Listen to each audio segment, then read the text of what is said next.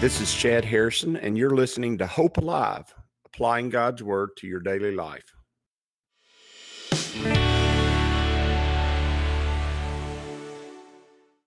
Hi, this is Chad Harrison, and I am the teaching pastor of Lake Community Church and have been serving as a pastor for 25 years. I'm also a practicing attorney. This podcast is designed to help you study God's Word and find God's will for your life.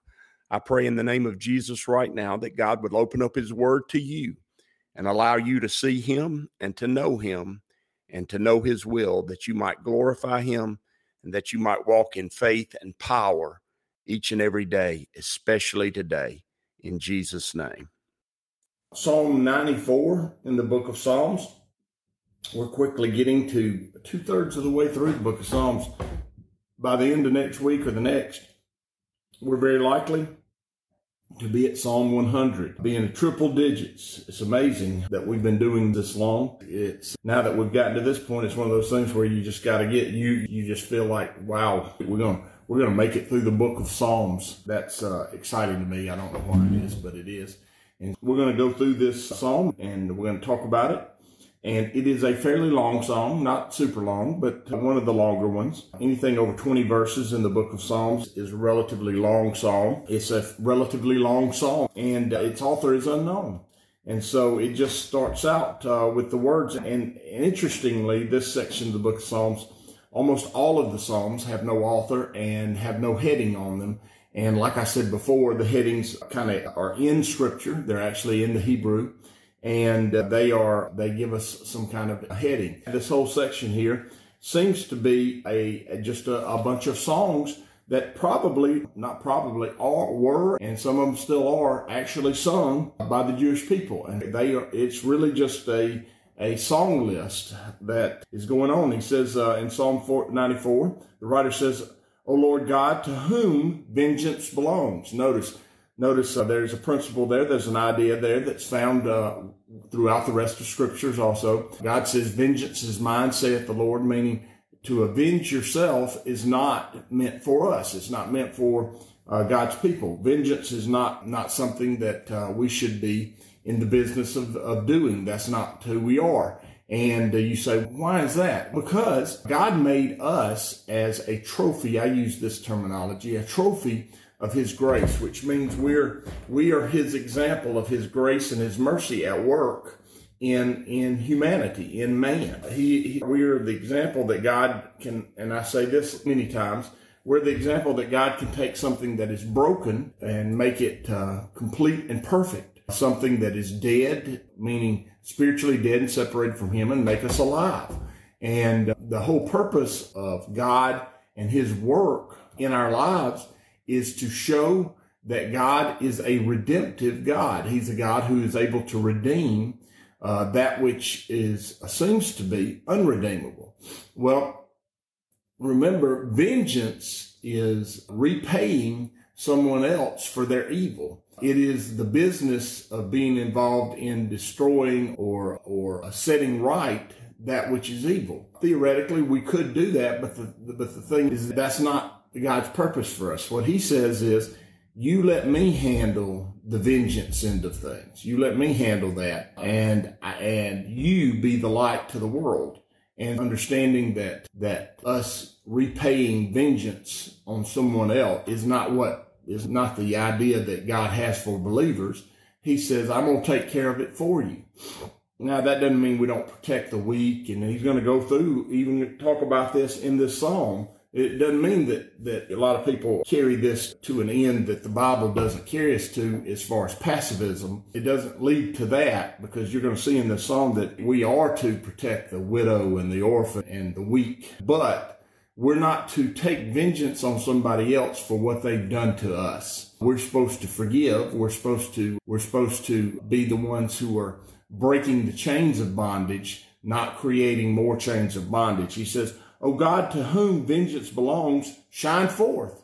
What he's saying is, that is your job, Lord, and we want to actually see you do it. And, and, and that's not an uncommon idea. That's not an uncommon idea at all for believers to want uh, God to, well, make things right. And The truth is that God is always and constantly doing that. You just don't realize it. You don't know it. You don't see it. He says, he says, O God, to whom vengeance belongs, shine forth. Rise up, O judge of the earth.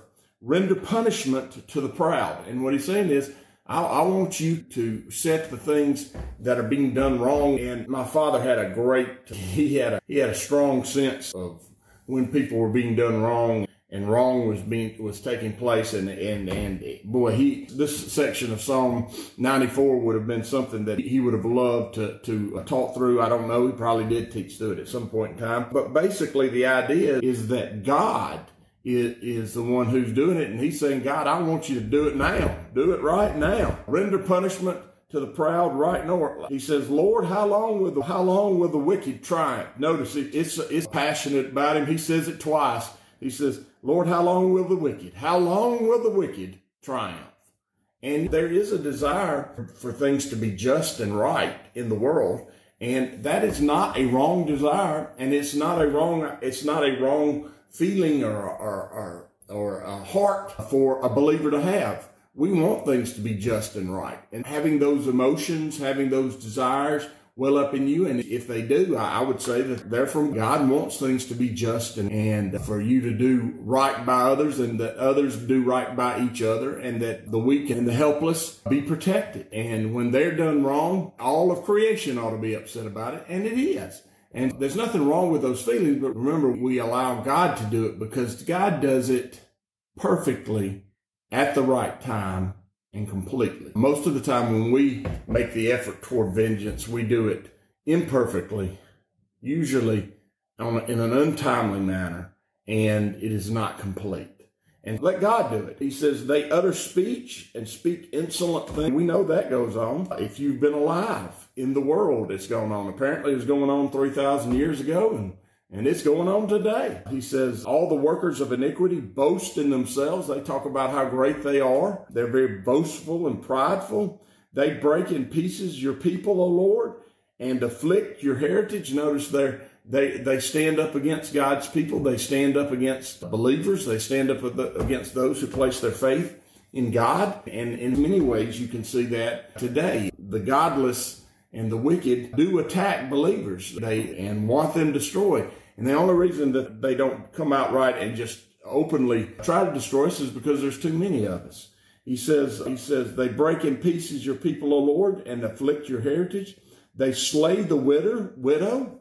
Notice there's this is a theme throughout scripture is to take care of the widow to take care of the stranger the person that you don't know. I've, I've had this conversation with my children. I, I, have an obligation to, to, if someone's being mistreated in my presence, even if I don't know them, I have an obligation to step in.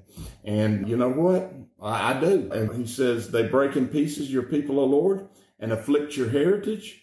They slay the widow and the stranger. That notice the, the, he says, and murder the fatherless. And that's the other group. It's the widow and the orphan, the fatherless. This is found throughout Scripture. We, I'm the president of uh, of the board of a, ministry in Montgomery, Alabama called Shepherd Staff Ministry, and that ministry ministers to the widow and the fatherless. They're, that now they they do ministry to other folks, but their main ministry focus is to take care of uh, the widow and the fatherless, uh, those who are orphaned, those who, who do not have a dad to take care uh, of their needs, a dad to meet their needs. And you say, moms can handle that. That's true. Moms do their best, but a mom can't be a dad and a dad can't be a mom. And uh, the statistics are just astonishingly, well, it's easy for me to say, astonishingly clear that um, uh, a person who, who grows up with a father is more likely, more likely to be poor, uh, more likely to be taken advantage of, more likely to be drug addicted, more likely to be uh, criminal. You just if you just put together all the things, a female is more likely to be a, a, a mother as a teenager. It's just if you put the if you put those things in line and you line them up, if you put them out there, I, I would say this that that line of things out there, if you line them up, it's just clear that being uh, fatherless is a, is a disadvantage and it puts you in a bad position because you don't have uh, what you don't have the picture of the heavenly father in your life and, and no father is, lives up to that picture, but it's important that they're, that they're there. He says that they slay the widow, the stranger and the fatherless, yet they say the Lord does not see, nor does the God of Jacob understand. What they're saying is God doesn't exist. He's not there. He doesn't see. It's not happening. And there's a special place for those who care about the widow and the fatherless, those who care about uh, those who are defenseless and helpless. And there's a special place in hell for those who take advantage of them. He says, understand you're senseless among the people and you fools, when you, when will you be wise? He's going into saying, uh, you need to understand that God does see this and you need to, you need to stop your foolishness and understand that God is quick to, is slow to anger. But when the anger comes, his wrath is not far behind. He says, he who planted the ear, shall he not hear? I love the way that, that phraseology, because the ear does look like it's a, it's like a cauliflower. It's like a plant that's been grown on our head. If you'll notice, it's, it, it, if you got big ones, and by the way, the, old, the, the two parts of your face that keep on growing your whole life are your ears and your nose. And that's why when you see older folks, they got bigger noses and bigger ears. But, but as your ear grows and grows out, it does look like it's been planted in your head. And, and that's just a cool phrase that he, that the psalmist used. He said, he who planted the ear, shall he not hear? He says, he who formed the eye, shall he not see? What he said is God uh, made ears and eyes for us to use. Surely he sees and hears. He knows what's going on. He says, he who instructs the nations, shall he not correct?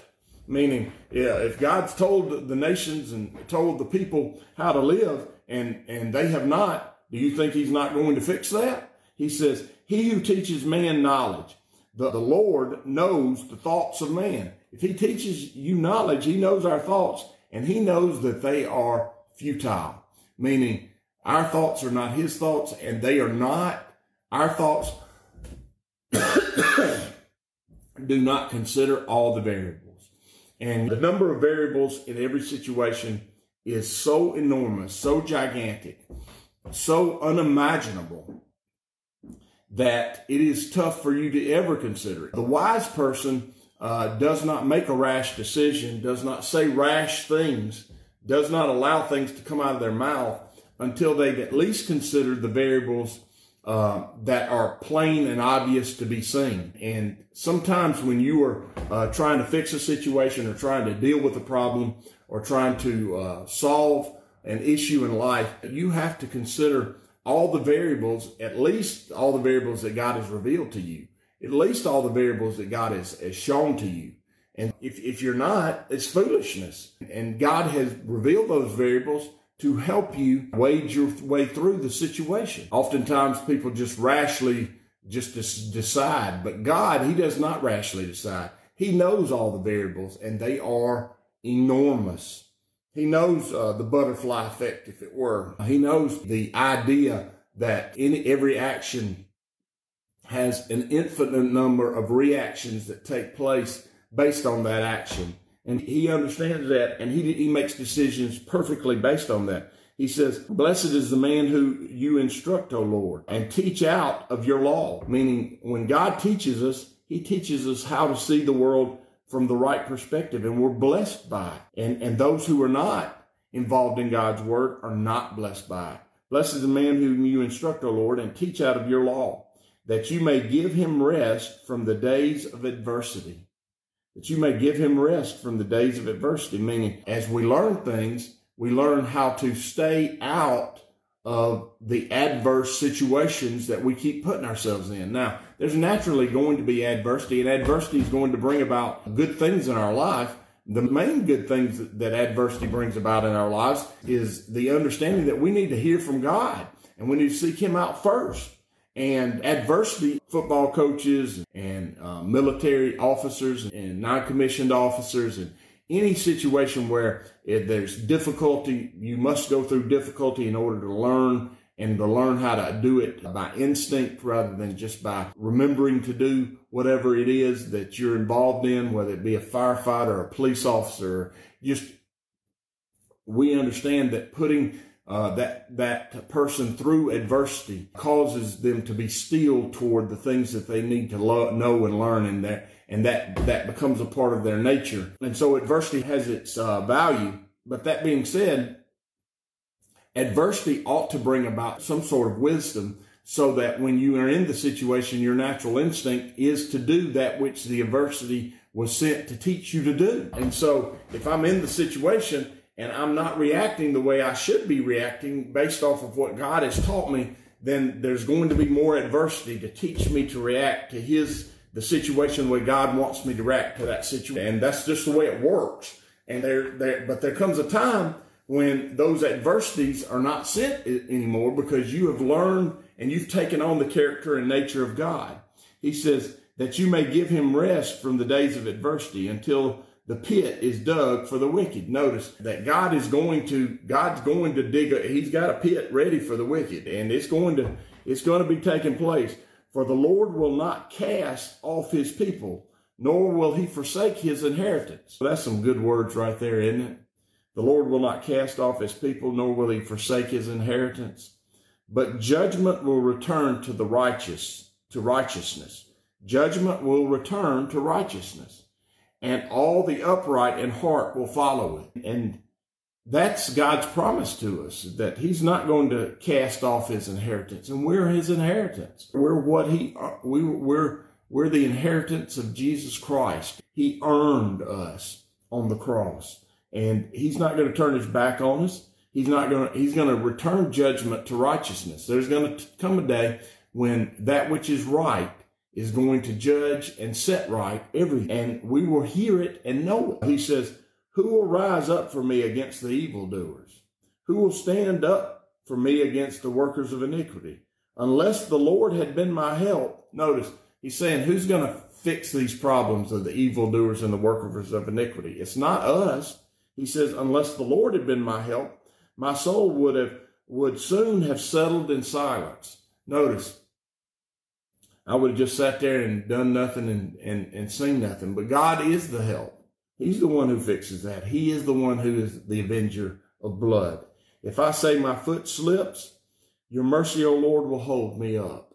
Notice, God uh, holds us upright even when we can't stand upright on our own.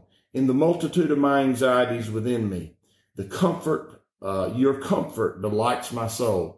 So when I'm feeling the anxiety of the uh, situations that are around me, God's comfort settles me. God comforts me. And what does he comfort me with? Does he, does just pet me and say it's going to be all right? No, he says, I am in charge. I am in control. Trust me. That's where the comfort comes from. And so when the multitude of anxieties of life come upon us, God says, your comfort delights my soul. He says, shall the throne of iniquity which devises evil have fellowship with you.